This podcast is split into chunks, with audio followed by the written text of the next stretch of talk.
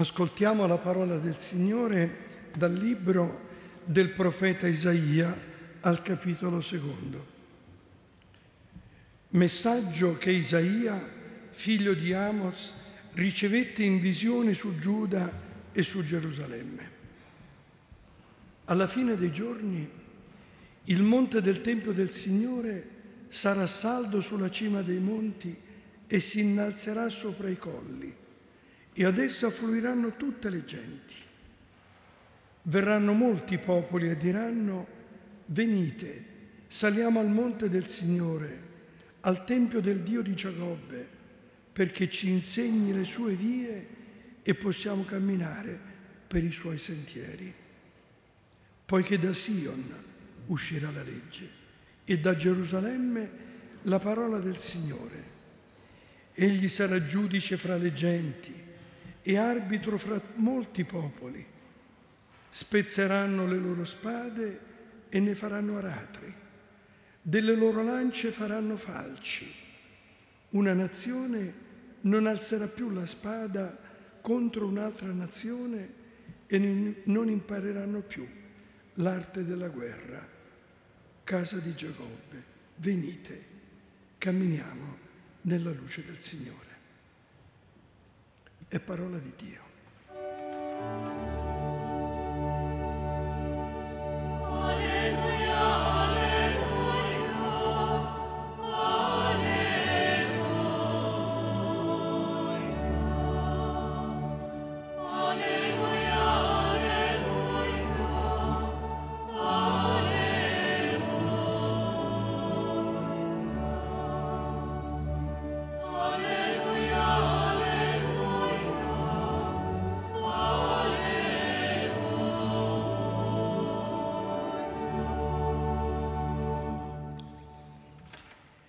Venite, camminiamo nella luce del Signore. E noi, sorelle e fratelli, come ogni sera, veniamo qui per apprendere come camminare nella luce del Signore. E questa sera siamo particolarmente contenti di avere con noi un gruppo di vescovi dell'America Latina e della Spagna. Sono i nuovi vescovi, quindi appena nati, diciamo, ecco, ma la Chiesa è anche una madre che aiuta a far crescere, siamo davvero contenti perché eh, il ministero episcopale richiede una grande responsabilità. E noi questa sera vi siamo vicini con la nostra preghiera, con il nostro affetto, anche perché poi in alcune delle vostre diocesi ci sono i fratelli e le sorelle della comunità, proprio perché davvero si possa realizzare questa profezia di Isaia allora ed anche oggi.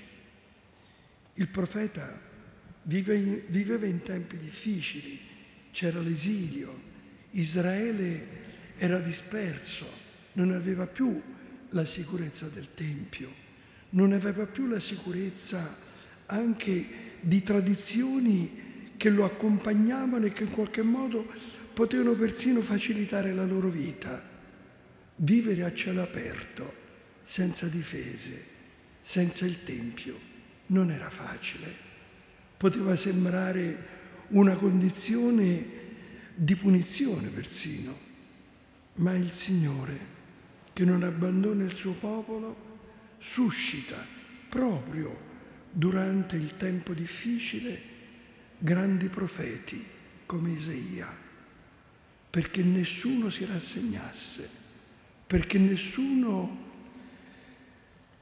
smettesse di ascoltare il Signore, anzi si doveva riprendere con più lena l'ascolto del Signore per poter vivere con maggiore consapevolezza la vocazione che il Signore aveva dato al popolo di Israele di essere strumento di amicizia e di pace per tutti i popoli.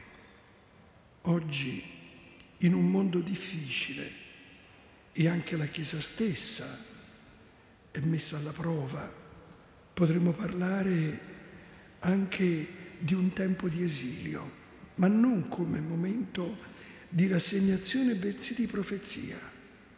Sarà una profezia, care sorelle cari fratelli, anche l'incontro che tra qualche giorno avremo a Berlino, quando il Signore vorrà farci toccare quasi con mano i molti popoli che diranno venite, saliamo sul monte del Signore.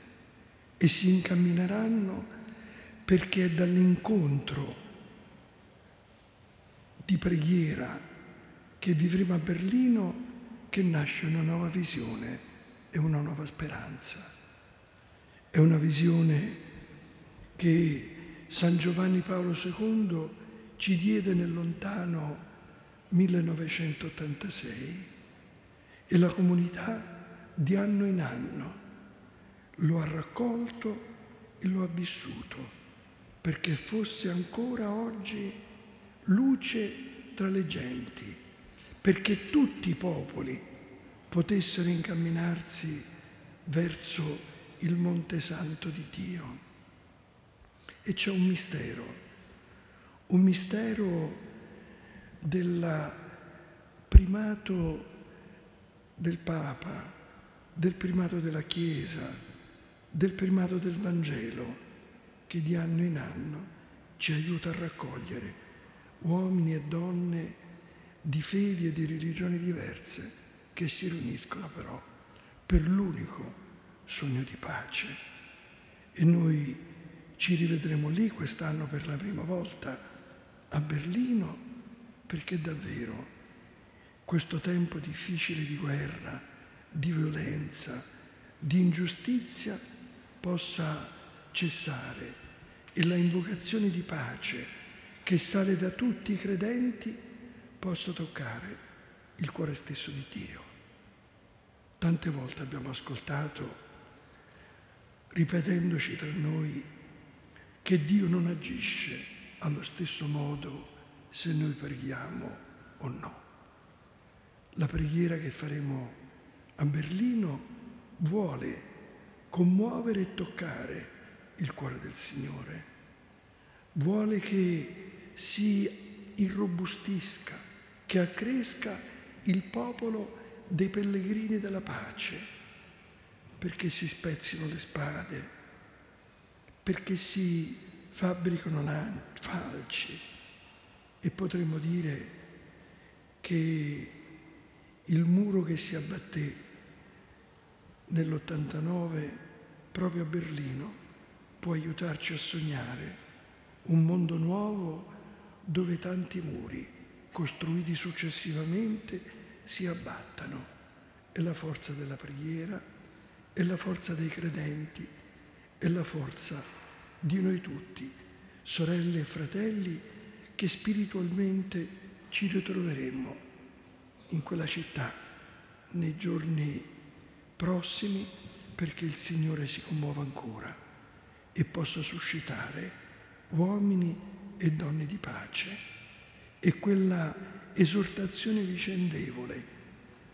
Quando scrive il profeta i popoli si dicono tra loro venite saliamo sul monte del Signore è come l'interpretazione spirituale del dialogo, dell'incontro tra credenti di fedi diverse, perché l'unica aspirazione, che è il sogno stesso di Dio, nascosto nel cuore di ogni uomo e di ogni popolo, possa davvero aiutare la pace in questo tempo. C'è bisogno di preghiera, c'è bisogno di profezia, c'è bisogno di dire al mondo che la pace è possibile e soprattutto indispensabile.